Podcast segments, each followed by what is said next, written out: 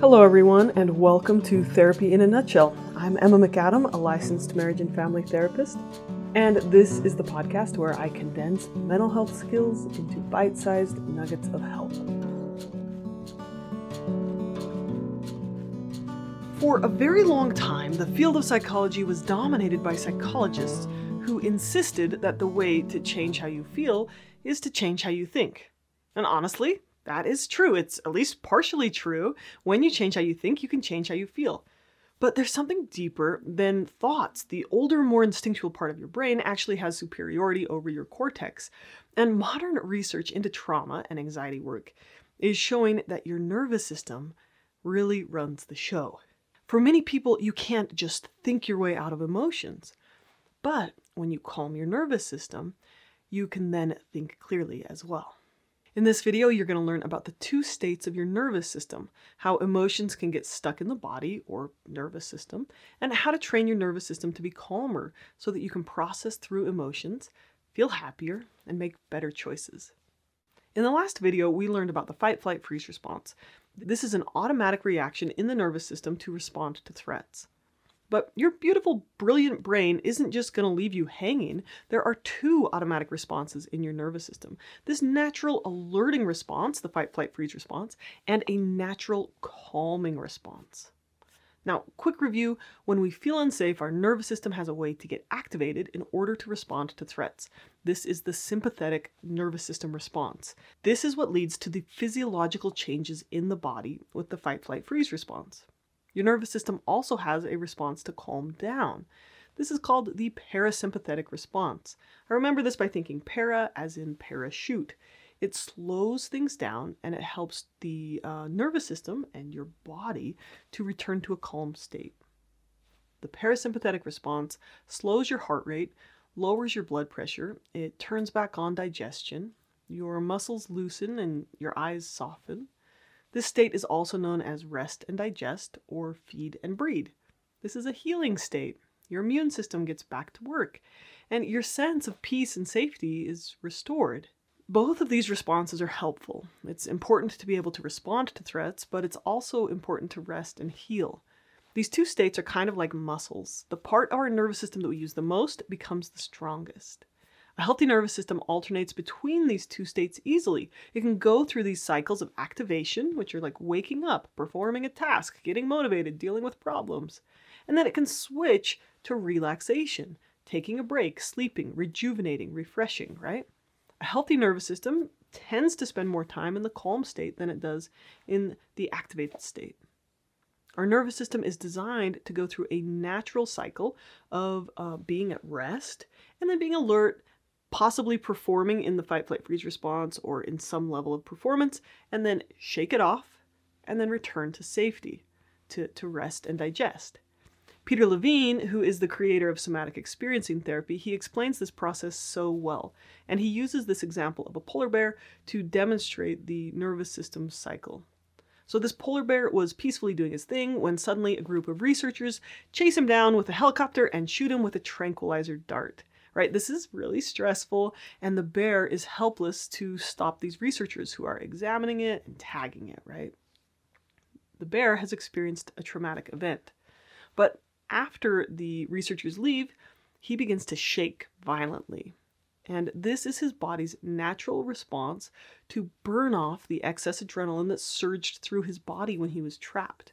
So, after shaking for a while, the bear walks off with no residual effects from the experience. He returns to a calm state of hunting and eating. The cycle is the essence of emotion processing in our body. We start with a resting state, we go on alert, then fight, flight, freeze, then afterwards we shake it off. And in humans, this looks like laughing or physically shaking or crying. And then we return to feeling safe and back to this rest and digest state. Now, let's take a minute and look at the shake it off stage. Have you ever seen someone who had a near miss, right? Like a car nearly hits them or something. Their immediate reaction is this strange laugh. Or think about someone who has been in a car crash but they're unharmed. They often go into this shaky stage afterwards. This is your body trying to burn off that adrenaline and process through those stress chemicals that you just got flooded with. Your body is naturally trying to return to calm by going through emotions in a physical way But we humans are different than other animals. We have this huge cortex, this thinking brain that helps us plan things out and think things through and have self control, but it often gets in the way of that response. Don't cry, it says. This is too embarrassing. Act like you're fine. It says, try not to get shaky at your presentation. Just don't think about it, it says. And so our brilliant thinking mind and our attempts at avoiding these raw, visceral emotions, it interferes with our natural ability to resolve that stress response. And so emotions get trapped in the body. They get trapped in muscle tension, in stress chemicals, and hormones like cortisol, and we carry them around with us. Maybe we try not to think about them or, or we cope with stress, but our body holds the deep wisdom of how to let them go. Here's an interesting story from Nicholas Sieben, a self proclaimed acupuncturist and healer. A patient, a successful male artist, came to me for general wellness. He thought I could do something to help him, yet it was unclear what he had in mind. He appeared withdrawn, scattered, and shy. He wouldn't make eye contact with me. He spoke of sexual problems with his wife and a lack of enthusiasm about his seemingly abundant life. Within the first three sessions of acupuncture treatment, a deep grief began to emerge the patient would begin crying on the table and felt a tremendous amount of shame and fear, which he couldn't explain. I encouraged him to allow the emotion to be expressed without trying to understand or classify it. For several sessions, he experienced expressions like this. He kept coming back because of the growing sense of lightness he was beginning to feel. He was once again feeling joy. His sexual function was also returning. After a duration of about three months, this patient began to seem like a new person, very different from the man I'd met months before. His posture and demeanor changed dramatically. He seemed to glow and radiate with enthusiasm and energy. His relationship improved, as did his sexual expression. He began to radiate sex appeal, and he gained the attention of many people, which also seemed to help his creative work and self esteem. Once the expression of grief, fear, and shame ceased to occur during his treatments, we decided the therapy had concluded. Now, I am not saying that acupuncture is a cure for trauma or, you know, repressed emotions, but there are lots of anecdotal reports of huge physical releases of these emotions or of trauma when doing physical treatments. So if you talk to massage therapists or acupuncturists or chiropractors, you'll hear stories of people who suddenly start shaking or crying during a session and and they feel like something has been released. Can can we say in a very specific way an empirical way that um, your trauma is stored in your shoulders or your uterus or that acupuncture releases your chi to flow? Well no because we simply don't have the tools to measure that. But we can say with certainty that physical activity is powerful at resetting the nervous system and healing anxiety and trauma so, if you're struggling with PTSD or anxiety or stress, I encourage you to work with a therapist who specializes in trauma.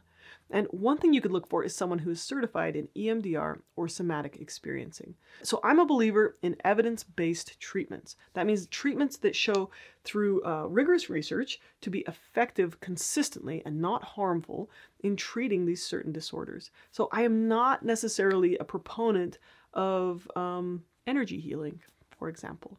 There's a lot of alternative treatments for trauma and body work that's happening that I think might be selling a little bit more than the research can back up. But on the other hand, the anecdotal evidence, the stories people tell, is that they experience something really different. And They experience healing doing these body based modalities. And the research is starting to catch up with these physical treatments as an effective way to heal trauma and anxiety. So, for example, yoga has been shown to be an effective treatment for PTSD. And according to Bessel van der Kolk, it's more effective than most medication treatments. Physical treatments like acupressure, massage, dancing, or deep belly breathing are all things that people say help them with stress. And what these things are likely doing is rebalancing the nervous system. Same thing with exercise. It's been shown to be more effective than medication at treating mild to moderate depression and anxiety. And this has got to be because it's helping the nervous system go through these natural cycles of activation and relaxation. So, unresolved trauma or chronic stress can leave us trapped in the sympathetic response. It's like the thermostat gets turned up, and that fight, flight, freeze response becomes very sensitive. It gets turned on easily and it stays on for a long time. And in this way, trauma or stress gets stuck in the body, even when we may not be consciously thinking about the actual trauma. An unhealthy nervous system gets stuck in elevated levels of stress, rarely going through cycles of calm. The sympathetic nervous system takes over, and you feel constantly anxious. You may see danger in the slightest signal and find it very difficult to relax. This often leads to periodic exhaustion and crashing. We're often unaware of why we are going into the high alert mode, and this leads to us being stuck in it even longer. It's not healthy to be stuck in high alert all day long and then collapse at home or to simply rely on relaxation to recharge. We need to learn how to regulate our nervous system throughout the day. I recently worked with a trainer who trains um, emergency room doctors, EMTs, police, military to regulate their nervous system throughout the day. Now, many of these people have very stressful jobs. And if they're clenched, right, if they're stuck in fight, flight, freeze at work, then they often end up exhausted, traumatized, and burnt out. This trainer, he trains them to build a healthy nervous system through the skill of relaxed vigilance. And this is essential for PTSD and anxiety and stress. So, you know, mental health in general. In the next section, I'm going to teach you all about it. But the basic skill is just learning to trigger that parasympathetic response, that calming response in your nervous system, in small moments frequently throughout the day. And you do this through simple body based exercises like taking deep breaths or tensing and then softening muscle groups. You can still be a high performer in a high stress job and have a parasympathetically dominant nervous system. You can train yourself to be calmer. Our nervous system, including our brain, has an amazing ability to change and grow depending on how we use it. There's good research out there showing that we can change the physical structure, the chemical balance, and the electrical activity in our brain depending on how we use it. We can even influence our genes and how they're activated and passed on. We can learn to have quite a bit of influence on our nervous system, training it to activate when we need to wake up, perform tasks, or respond to problems, and teaching it to calm down when it's time to relax recoup, to process, or to repair. And we do this through physical, emotional, and psychological exercises. The many skills you're learning in this course are geared toward this process. When we're calm, we can make more intentional and powerful choices with our lives. We create calm by resolving the needs of survival and attachment and training our brain to feel safe. We're going to keep developing these skills as we move through this course. For now, here is one exercise that can help you feel safe. Dr. James Gordon travels the world to train people on how to overcome trauma, and he uses research backed mind body techniques. He's used these skills to help refugees and rape victims, earthquake survivors, and veterans of wars. Now, here's a story about him from the website mindbodygreen.com. About a year after the massive earthquake that rocked Haiti in 2010, Gordon traveled to the island to lead a workshop for survivors. I was leading a workshop for about 100 nursing students. They'd lost about 90 of their fellow nursing students, many of them very young women in their late teens, to this earthquake. So at the end of one afternoon, I got them all up, shaking, and within two minutes, half of them were weeping. We paused for a bit, became aware of our breath, and then I put on some Bob Marley, and they started dancing. Some were still crying, others started laughing, and afterward they all said, This feels so good.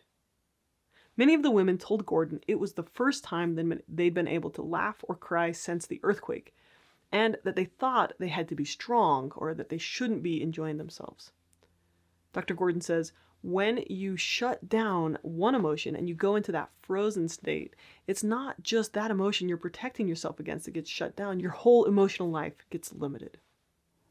Okay, so here's how to do it. So first, go ahead and turn on some of your favorite music, or if you can't think of something upbeat, turn on some Taylor Swift. I would play it for you, but I can't because of copyright reasons. So, okay, and then go ahead and just stand up, put your feet shoulder uh, width apart, and just start shaking your feet a little bit, right? Start shaking down there at your legs, and then let that move up through your whole body, and just shake it out. And I want you to shake it out to music act like an idiot, let your hands go floppy, shake your head, and dance for like 45 minutes, okay? Not 45, four to five minutes, okay? Do that for a few minutes, and then when you're done, take a few slow, deep belly breaths, and then come back here. By doing this, you're essentially sending a message to the fear centers in your brain that you are safe. And this turns on that parasympathetic response. In upcoming lessons, we're going to teach you how to train your mind and body to respond differently to threats, to resolve anxiety, and to teach the body to return to calm quickly. You're going to learn how to strengthen the calming part of your nervous system through self regulation. Thank you for watching and take care. This podcast was adapted from a YouTube video from my YouTube channel, Therapy in a Nutshell. So if you'd like to see more of my videos, check that out and go subscribe on YouTube. Also, you can sign up for my newsletter at www.therapynutshell.com. Thank you for listening and take care.